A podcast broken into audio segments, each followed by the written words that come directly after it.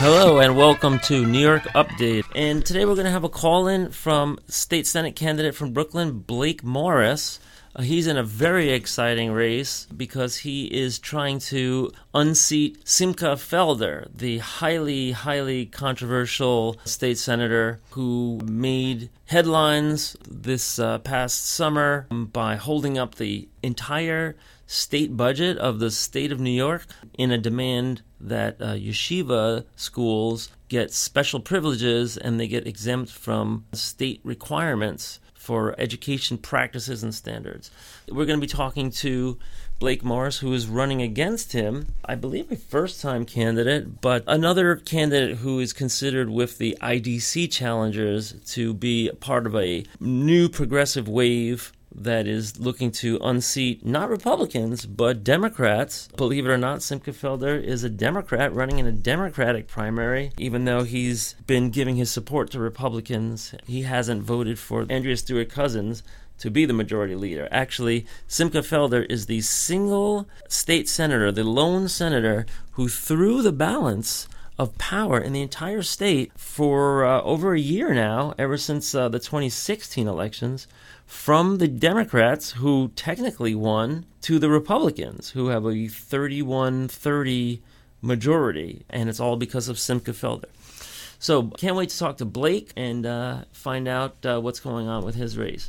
Until he buzzes in, I'm going to read the headlines since last week. And uh, last week we spoke about the NYSUT, the New York State United Teachers Union endorsements came out, and a little bit controversial because although they did not endorse six out of the eight IDC members, they did endorse David Carlucci and Marisol Alcantara, and some people are scratching their head wondering why. An article came out in City and State that uh, had quotes from Andy Pallotta. He's the president of the New York State United Teachers.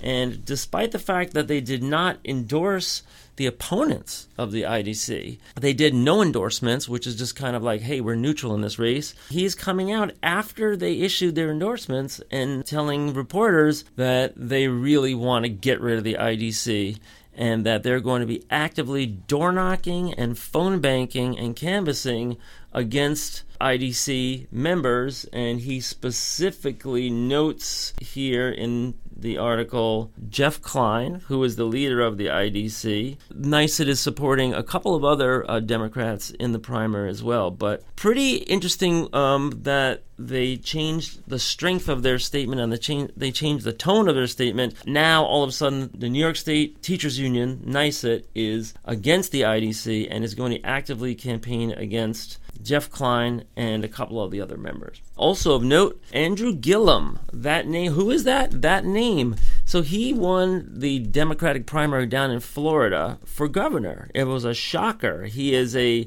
uh, African American current mayor of Tallahassee, and he's a progressive. Um, he was not polling well, so this is another example of the pollsters uh, screwing up and not calling the race.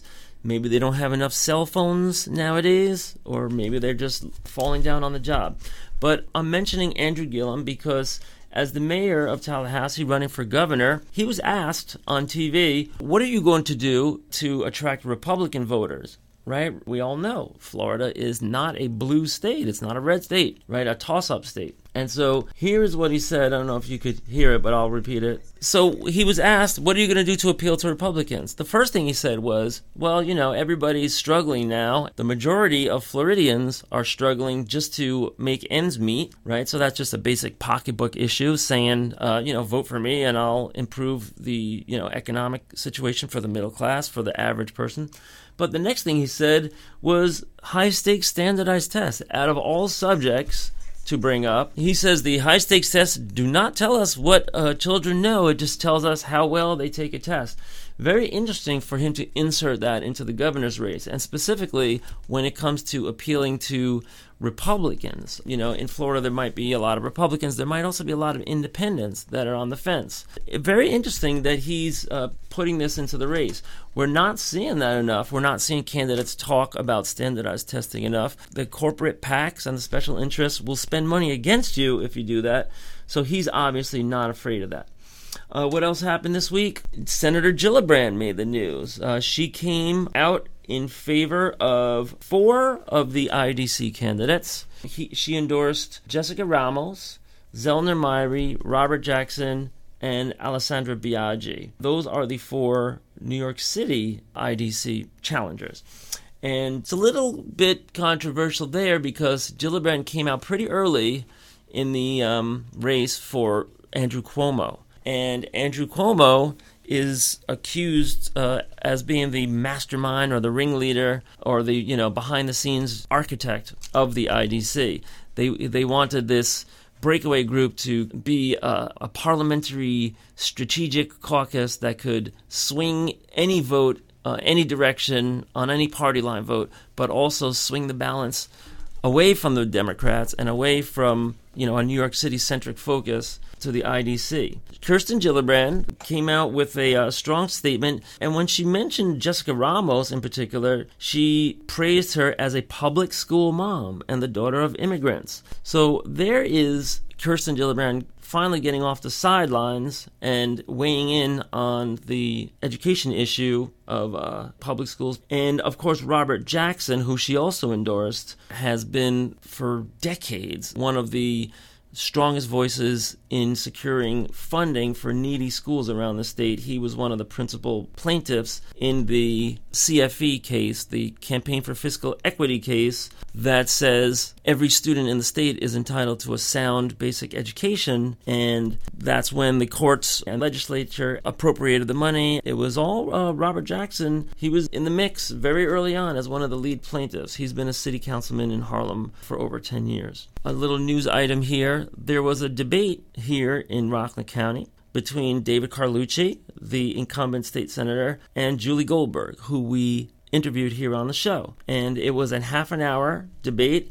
It was pretty interesting. Um, and it got a little tense at times. And uh, David Carlucci was his usual self. You know, he sticks to the script. He, you know, he has very disciplined talking points.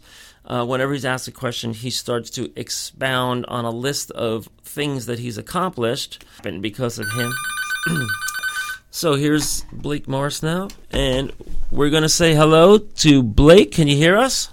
Yeah, hi, it's Blake Morris.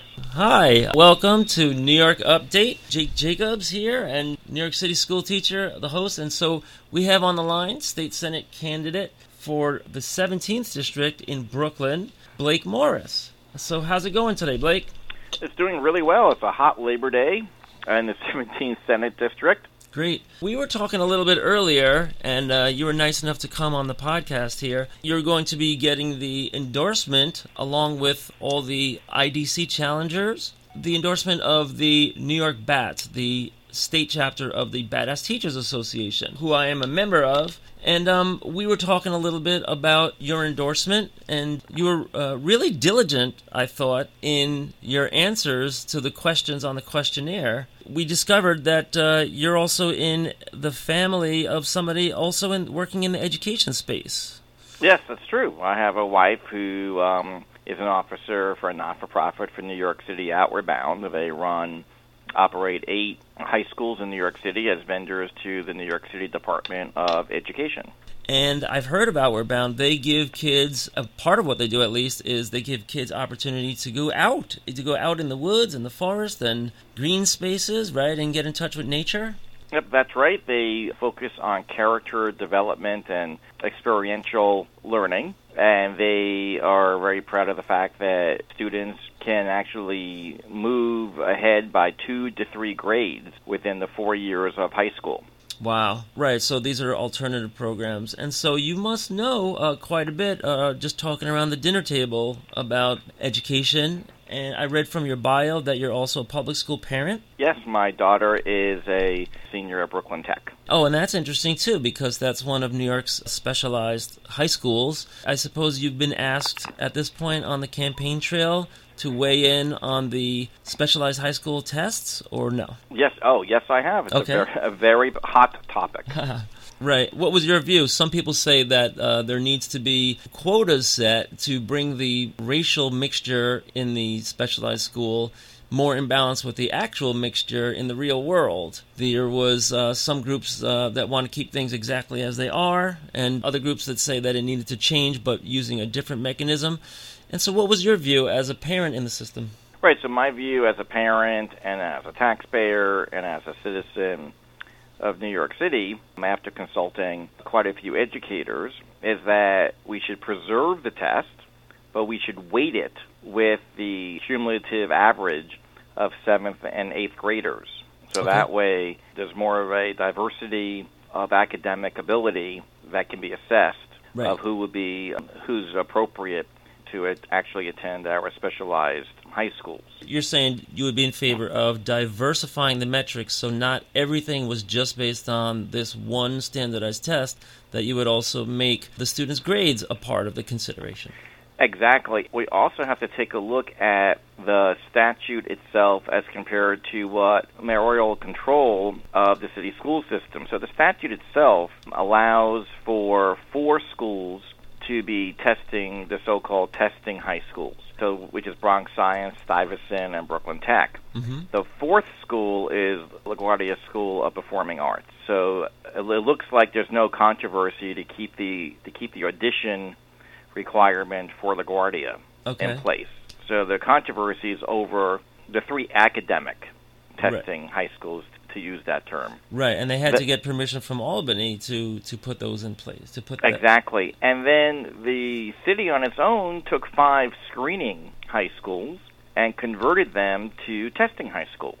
Right. So when they converted the five screening high schools to testing high schools, they really dramatically changed the demographics Mhm. of those schools. So one of the issues regarding testing high schools is, which I don't have an answer for you today, but one of the answers might be that maybe some of those screening high schools that had got converted to testing high schools should revert back to screening high schools. Right. It's a topic we could probably do a whole show on. Oh, oh, I would Um, think so. especially with the new New York City chancellor. Um, it's uh, Richard Carranza who is now using a certain number of community schools to pilot a program to reserve a certain amount of seats for kids with lower test scores and lower income because there is a, a rule saying you cannot simply just uh, make a racial quota, but using those other criteria will pretty reliably make it uh, an effective, more of a balance. And there's a lot of controversy, you know, in here in the age of gentrification, whether that will make some parents just up and leave the area, you know, as as we've been seeing since the 70s, where a lot of uh, city families would just get up and move to the suburbs over those years. So that's another uh, issue to keep your eye on. As it pertains to the New York Bats, the real burning questions revolve around uh, three topics mostly. The social justice questions are part of everything now, but I heard a preview of your answers and I thought that you were really taking some strong positions, some very robust positions. So uh, the first we asked you about was uh, the charter school controversy, where uh, many charter schools uh, have been opening. We have somewhere around 250 allowed now in the state, and the controversy comes in where their admissions practices they're accused of cherry picking. They're accused of counseling out or kicking out the kids that aren't going to be the good test takers. And so your position was pretty strong. Why don't you tell us how you feel on the subject? Well, my position is that I think we should minimize the budgetary allocations that the state assigns to charter schools and whatever we can within the national law parameters minimize the number of charter schools. And in addition, what I would like to see is that the same way the state has a requirement that charter schools only be for not for profit, which is not the rule in other states, by the way. In other states, charter schools can be for profit. Yes. But in New York, we do require them only to be not for profit, but we do not require charter school management companies to be not for profit. And, and what I would like to see is that the charter school management companies as well be not for profit. And I'd like to separate out the profit incentive from charter school management companies from this process. That was actually a specific question that was asked to the Attorney General candidates a couple weeks ago on the Upper West Side. They were asked whether the Attorney General candidates would, as Attorney General, investigate using the Charity Bureau and the uh, the ability to oversee nonprofits, charter schools that did have these management fees kind of baked into the cake. Uh, Zephyr Teachout uh, definitely said that she would. the other candidates uh, had uh, mixed answers, but something that is coming to light, what you're talking about, is that just because they say they're nonprofit doesn't mean that there isn't A, patronage jobs, and B, internal profit vehicles where public education money is going to these companies, these outside vendors. You know, I really appreciate that position. It seems like in your district, you have probably a whole other raging debate with the religious schools. And here in Rockland County, we have a lot of the similar issues. And um, why don't you give us your uh, the quick version of your uh, position on the yeshiva controversy, which your district is probably ground zero for? It probably is. so right, exactly. So I have a position, which is the position of which is exactly how the state constitution discusses it, as interpreted by the state's highest court, which is the Court of Appeals, is that parents have an absolute right under the U.S. and, and state constitution to educate their children however they see fit. So they have an absolute right to do that. And at the same time, the U.S. and the state constitution require that that the state has the right for a public purpose uh, to require minimal educational standards of the education of those students.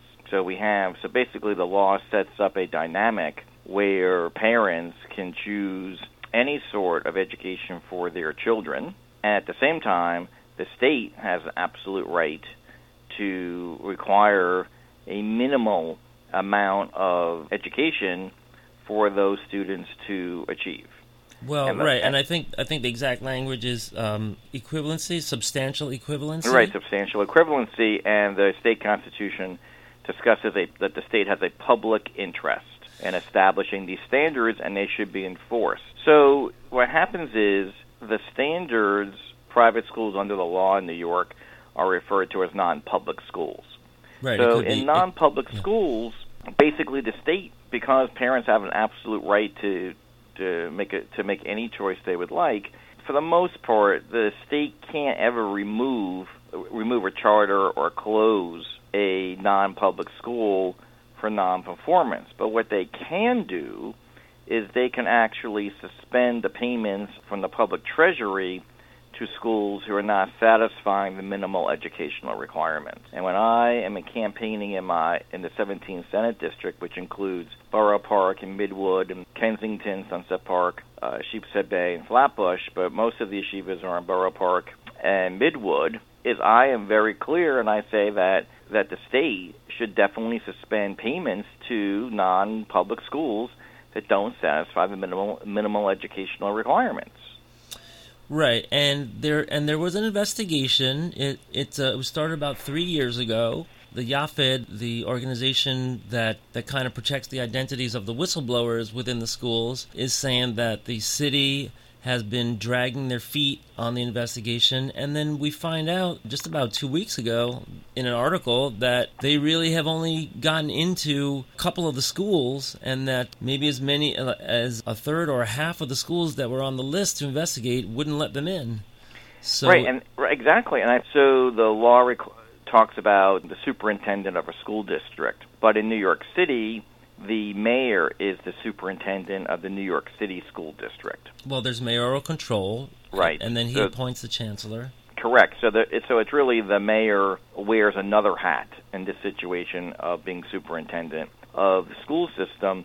So when city DOE could not get access to those schools, they didn't complete the report, but it took them three years to issue an update. Right to issue a report saying how incomplete yeah. the, their work was. Right. So I'm not exactly sure what you. So I guess you would call it a status report of their lack of progress. Right. They waited way too long. The, at the first signs of recalcitrance.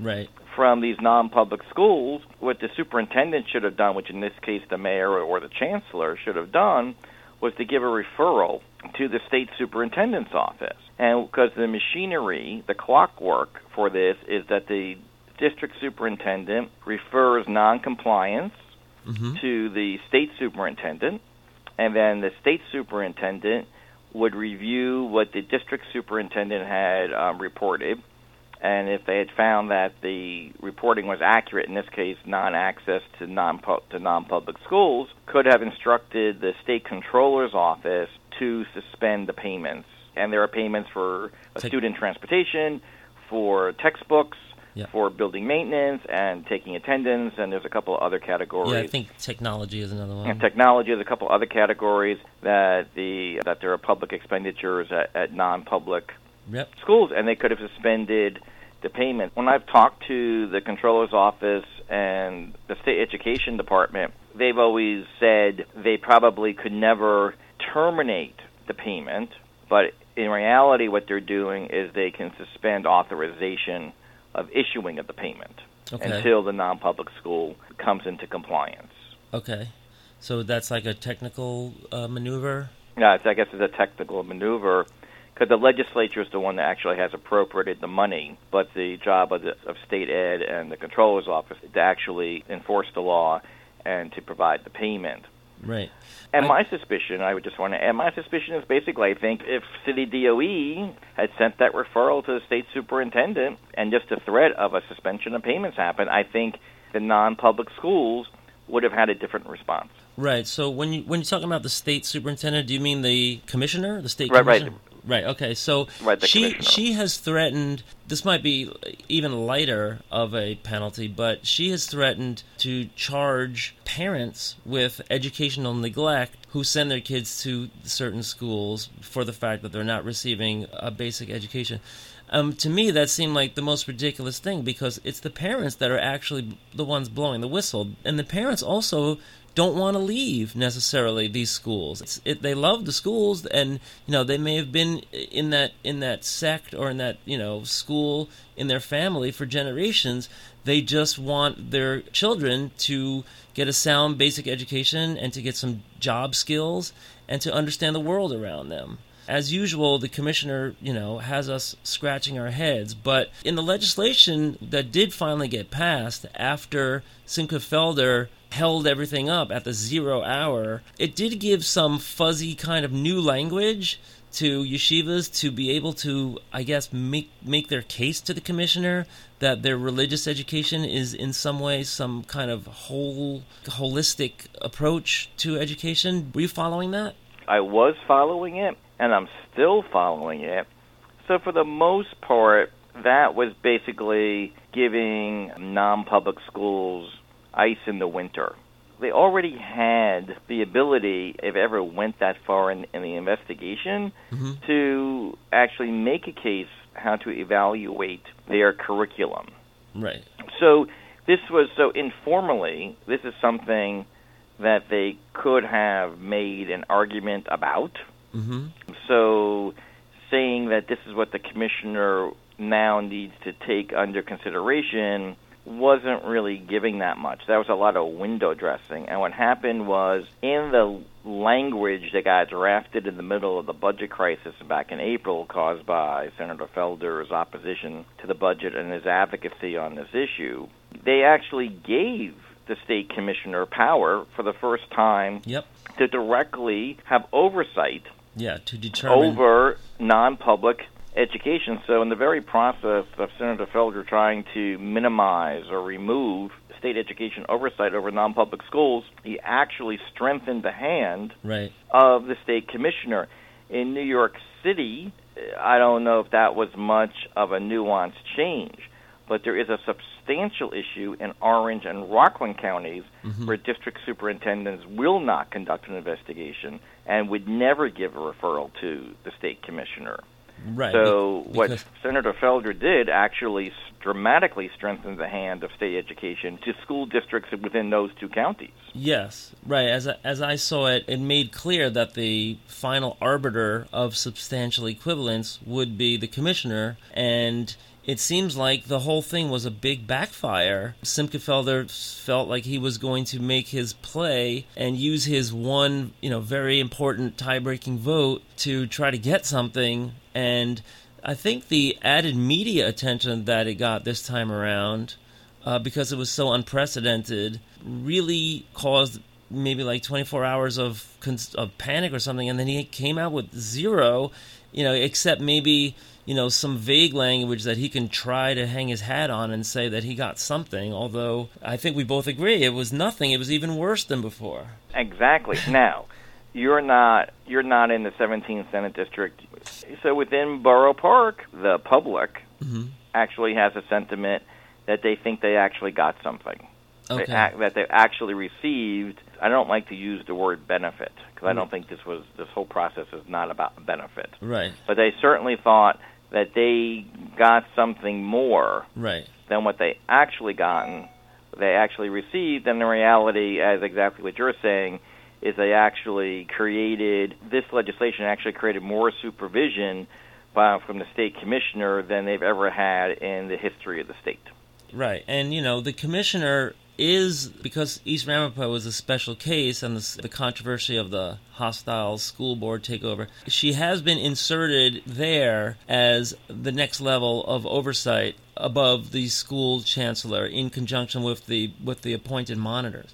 But now it, this would also extend that to every non-public school in the state, and you know that might even bring some scrutiny to Catholic schools or other schools that haven't really had complaints about their academics. If you're afraid of big government, and when you compound that with the proposals that came after in Majority Leader Flanagan's bills, which did not pass, but they would have given Simcha Felder pretty much everything he wanted, correct? Right, that is correct. Actually, I don't think the people in the state realize how close we were to a complete change in how we manage or supervise state education. But luckily, that bill did not pass.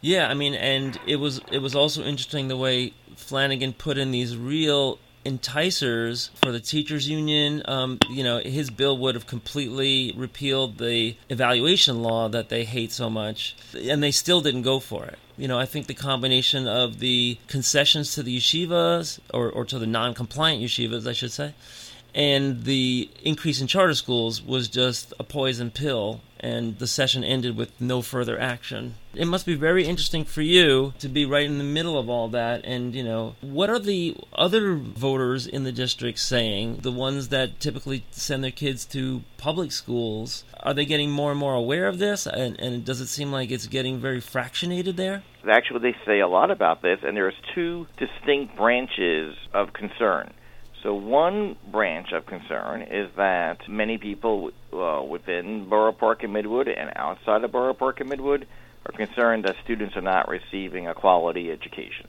Mm-hmm. And so they're not being prepared to live their lives as adults, being uh, productive citizens. Mm-hmm.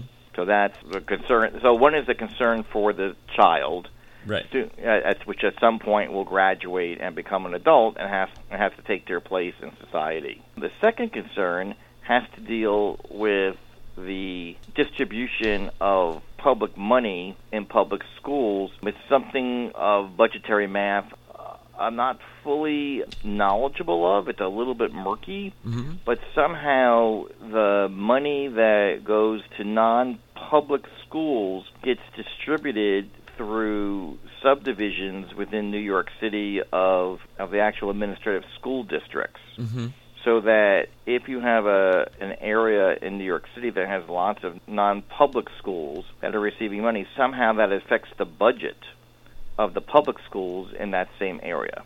Right. Well, yeah, and so there, there, the argument is, is you're um, setting up a competition for resources, and that that was one of the big issues when they proposed the education tax credit, which some people call it a backdoor voucher for that to come here to New York, you know, would have been kind of like a seismic shift I'm not too in tune with the the sentiment of the other contingent in your district, and it should be very interesting to see how it all plays out. You know, as these, I I guess you would have to say the as these two worlds collide. Well, I like to say, you know, reporters ask that question all the time. Mhm. Is this is this actually two worlds colliding? Right. And my and I, and and my response is always that it doesn't have to be two worlds colliding. We could just enforce the law the way it currently exists, Mm-hmm. where non-public schools could provide the minimal educational standards. When I talk to parents of yeshiva students, not one of those parents, and I, sure, I mean they're out there. I just have not met them yet. Uh-huh. But I meet parents of uh, yeshiva students who say they send their child to a school that does satisfy minimal educational standards. Right. That they would never send their kid to that type of yeshiva, and they want other parents who they don't know who they are. I was asked, "Well, do you know these parents?" And they say, "No, we don't know these people." Right. They want the right for other parents to send their kids to a yeshiva that does not provide the minimal educational standards. And then I inquire, I ask them, is it okay if those parents send their kids to school where they're not learning how to read and write and do arithmetic? And so the same people who said, I want parents to have a right, a right to send their kids to school that doesn't have minimal educational standards, at the same time they say, no, it's not right. We want those kids to actually be able to read and write and do arithmetic Right. then I asked them, so what is this? What is this conflict over then? If you're, you know, if you're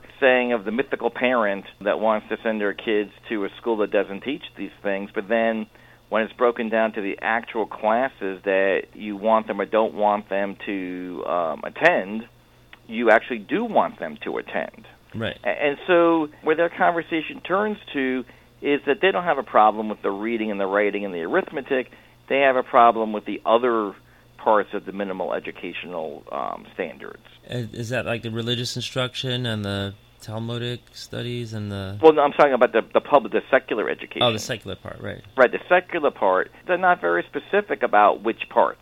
You know, because Yeah. once once it's broken down to which part about why they're against reading and writing and arithmetic, they really don't have much to say. There, I mean, there is some conflict here. I think in here, there, I think there could be a resolution if Well, people are actually talking. If people are, are actually have a good faith effort Mm-hmm. in discussion, mm-hmm. I think we can have a meeting of the minds. I hope so. I mean, you know, to me, it seems like one of these things where it might be generational, and maybe you know the older, stodgy leadership, you know, likes things the traditional way that they've always done because this has this has gone under the radar. This really has gone under the radar. Previous administrations and what have you. You know, now it's finally coming out. You know, it took some of the students within those schools to blow the whistle and to, to graduate and then try to go out and negotiate the real world and have trouble. And, and so, uh, you know, I really commend uh, Naftali Moster, and I really, you know, I, I think he's doing something for for a huge amount of kids, mostly boys, that are getting deprived of something that would make school a lot more valuable, a lot more interesting, a lot more bearable, and you know it, it would make it a lot less frustrating you know for later on. You know i really feel for these kids. You know i'm an art teacher so you know i have to fight in the bronx. I have to fight for schools to get their art and and, and to have exposure. You know sometimes it's music or theater or dance but you know visual art too. And so, you know, I can't imagine what these kids are like when they have absolutely no secular study whatsoever, and that, you know, there's just hours upon hours of this, you know, religious, concentrated religious study that, you know, it must be impossible for a modern kid in the modern world, you know, to uh, to negotiate. So, I hope that there is a, a, a way out here. And to me, it seems like the yeshivas that are out of compliance, sorry, time's up. You know, um, you got away for away with it for this long, but but please give these kids a basic education as prescribed by law, and then I'm sure the friction would smooth out a lot quicker. And you know what's really interesting is that Senator Felder, for a long time, has been saying. Well, actually, we can, we know how long, six years, Uh-huh. has been saying that he represents his community, Right. but he never defines what his community is. So, in the July state campaign finance report, hmm we finally got to see who his campaign contributors are because normally he raises no money at all Right. and he raised and he raised over four hundred and thirty thousand dollars in about sixty days. Wow. Yeah, this is And, it's uh, all starting to and- come last minute, right? Yes, yes. Well, I guess friends indeed, um, Right. friends indeed, friends in need. So, but what's interesting is he had no small donors Oh, to his campaign. really? So, uh, when he talks about his community, his community should be represented in the type of the people who would donate to his campaign. And and what you find is there are no small donors. Instead, what's there are special interests with Yeah. uh, bloated state contracts like nursing homes Mm-hmm. and school bus companies with um, Oh, yeah. with with state contracts. Oh, yeah. You find John Flanagan, the leader of the Senate. Oh, boy. Um, you find that you find REBNY, the real estate board of New York. Wow. Um, you find Century 21 department stores. Okay. But what you don't find are Right. parents Everyday people. of yeshiva students. Right. So the people who the people who might be who should be saying, "Oh, I need this change in the law," or the law needs to be changed because I'm suffering a hardship, or it's a cultural intrusion into my. I mean, well, Yeah. state involvement is a cultural intrusion into my life or into my community's life. my religion. That right in into the religious life, they're not there. There is no. they just do not. They do not exist as Right. a campaign donor. Right. Yeah, I mean, we have that dynamic here in Rockland County where Julie Goldberg is running against David Carlucci.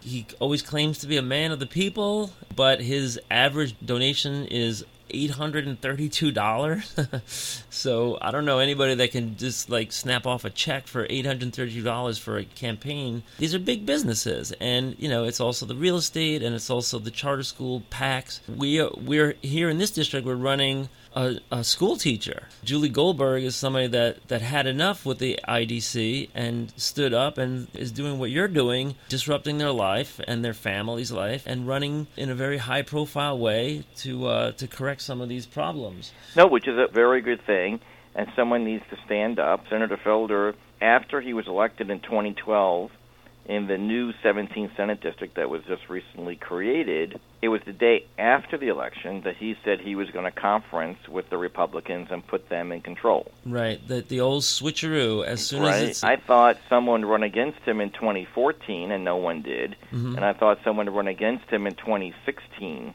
and no one did. And then in 2017, when I was talking to elected Democrats in Brooklyn, Kings County, they didn't see a problem. They thought the status quo was okay. really They thought that disturbing the 17th Senate district would create problems that were unimaginable. That Wow. whatever issue I had concerns about would be a lot worse if Wow. we had disturbed the status quo. And so eventually I had to run myself as a candidate now, and now I'm on the ballot. You know, I had to face, I don't know if you were following it, but I had to face a court challenge two weeks ago really by Senator Felder, who wanted to kick me off the ballot because he didn't like my name. he didn't like your name. Exactly. I had a five hour trial really? over my name. I did not know this. The court issued a 10 page court decision Wow. um, in my 10 pages That's, um, that's in my tax favor. dollars at work, huh? A lot of words in my favor because I was well within my rights under the under state law. And basically, to paraphrase the judge, I basically could have been Bubbles Morris be on the ballot instead of Blake Morris, and that would have been totally okay. you know, we see the same thing now with some of the other IDC challengers. I mean, you know, as usual in the campaigns, it gets ugly and, you know, the truth goes out the window. Uh, you see these mailers with these incredible claims on it, and it takes very rapid response to to try and get those things t- to get the truth out there. And uh, you know, sometimes they backfire. That's politics. I mean, you know, I imagine it's it's only going to get more hairy from here on out. You know, I really appreciate what you're doing. I spoke to Julie Goldberg a little bit uh, before this uh, interview. She wanted me to say hi. She says that she's been a supporter of yours even before she announced her candidacy. She she made a donation as soon as she heard there was somebody running, and she really appreciates you as well. She, it was, you know, an interesting conversation because we are doing, you know, there are going to be the education endorsements coming out, and Julie is a teacher, and you and I had a very interesting discussion about that as well.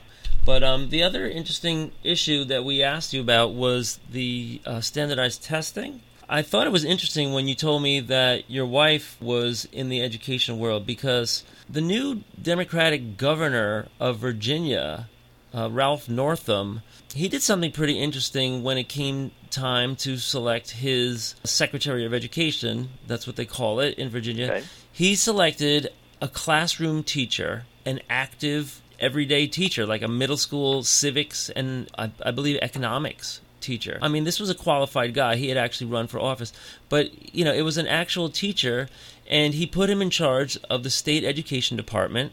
And he quickly made an announcement saying that what he wanted to do would be to reduce standardized testing to the federally mandated minimums. And so that came to mind when you were giving me your answer because it was basically the same. You said that in regard to the standardized testing, the math and ELA that every third to eighth grade student has to go through every single year, that you felt on the state level there's no need for anything extra. The federal mandate is already, you know, brutal enough as it is. It's already four days out of the schedule plus all the days for prep. Is this a product of being in an educator family? Because it turns out that the the governor of Virginia, his wife is a teacher. His wife is like a lifelong teacher, and so it seems to me that running for office and being connected or being a teacher family, you know, really could make a difference in the lives of these kids. Oh well, I, I definitely think so. I think if the people with more experience, or at least the ability to have daily conversations or be connected with people who are in education so that they can see the impact of standardized testing in a way that actually affects the classroom, that actually affects the student. Also, having a child in a public school and seeing how standardized testing affects your own child. It really is. Standardized testing is just a program. That's what it really is, isn't it? It's gotten ridiculous. There's an outside vendor. They de- they spend millions of dollars to develop these tests that are like you know, psychometrically analyzed every way to Sunday. And then these kids are given the tests, and we don't even get the tests during the same school year. And they say this year, because the testing went from six days to four days, that there's an even greater delay. We're not going to get the test scores. Usually we have them by now. We're not going to get them till late September, they say. So, you know, if any school was actually using them for diagnostically, they can't use them. You cannot, you know, make your classrooms. You cannot level up your classes, you know, based on how many twos and threes you have in math. You have to do it all using other other methods now because the tests are completely worthless. And I mean, the teachers are back to school uh, tomorrow, and this is what we were dealing with last week when when we went in. We didn't have the test data assuming the administrators wanted to use it in the first place really makes you wonder who is this benefiting and and so you know with that what is your position on the parents around the state who want the right to opt out of standardized testing? I think they should have the right to opt out. And what i would like to see is basically the entire state. I mean exactly what they did in virginia i would like to see the entire state change our protocols and that only do the minimally required federal testing. Right I agree. I, you know, from your mouth to God's ears, I, I, I, hope, you know, that we have a real progressive wave coming in and that some of these changes can get made. I know that uh, Christine Pellegrino won last year in a special election. She was a classroom teacher that is now sitting in the assembly. And Ellen Jaffe is another former teacher. Yeah, so there, there are a few, but very few candidates for elected office will go on the record against standardized testing. Um, really, is that is that true? Are most candid or most elected officials or candidates? Yeah. Not yeah. not just clear about about standardized testing? Well, it's something that that they've been very very hard to get on the record about, and I'm going back years now. I mean, somebody like Kirsten Gillibrand or Chuck Schumer, they there is nothing there when it comes to opt out standardized testing, and the reason why is because if you're for the standardized testing, then you usually say it, but if you're against it they don't say anything because there's concentrated money that go into these PACs that will spend against you if you if you stick your neck out. And so very few have actually gone on the record. I know Zephyr Teachout has, uh, not only now but in her 2014 run. George Latimer was uh, a state senator that was that was outspoken uh, in favor of the parents having the right to opt out if they wanted. And in New York City, you have uh, Daniel Dromm. He's uh, a city council member that used to be a teacher, and he actually has his own local organization in Queens that encourages parents to opt out of the test. He's completely against them. These names are few and far between, so we really appreciate when another candidate is willing to take a strong position and run on it because you know every district has their opt-out rate. And so you can see how many parents in your district once they finally publish them and that'll be late in September you'll you'll be able to find out how many opt-out parents are in your district. Statewide it's about 20% but out on Long Island it's more like 50% and certain districts have as high as 80% out in Long Island, where the real. Right, I know in Westchester County and Scar, and I think in Scarsdale they have a very, have extremely high um, opt-out rate. Um, yeah, in Westchester it's not Scarsdale. I think it might be one of those neighboring um, no, not districts like Pleasantville or Chappaqua. But because my wife teaches in Scarsdale, but it's a little bit higher than the state average in Westchester. Here in Rockland, it's a little bit higher. It's about 25%, depending on the district. Every district has its own reporting. But the real interesting places are Long Island, where it's extremely high, and then the New York City, where it's extremely low. And, you know, that's because the teachers' union in the city is not on board. They have really stood down against the tests, whereas the state union, NYSUT, they go ahead and fund billboards telling parents that they have the right to opt out. So that's that's another example with this real big divide between the state and the city teachers unions. If you ask an, uh, an everyday rank and file teacher, they'll tell you that they don't support the test because you know we're the ones that have to administer the tests and we're the ones that see the kids crying and chewing off their fingernails and and what have you it's definitely a political position that the UFT has struck. I'm not sure exactly what the teachers get in return, but it, you know the opt-out rate in New York City is very very low. And this is going to be a pretty big matter because Betsy DeVos, believe it or not, has instructed New York State to punish districts that have high opt out rates. That policy proposal is being voted on in just a few days. I September, there's a, a Board of Regents vote. They're going to vote on a proposal that would make schools that have opt out rates over 5%. Which would be 90% of the schools in the state, they would have to spend their own resources trying to get parents to opt in.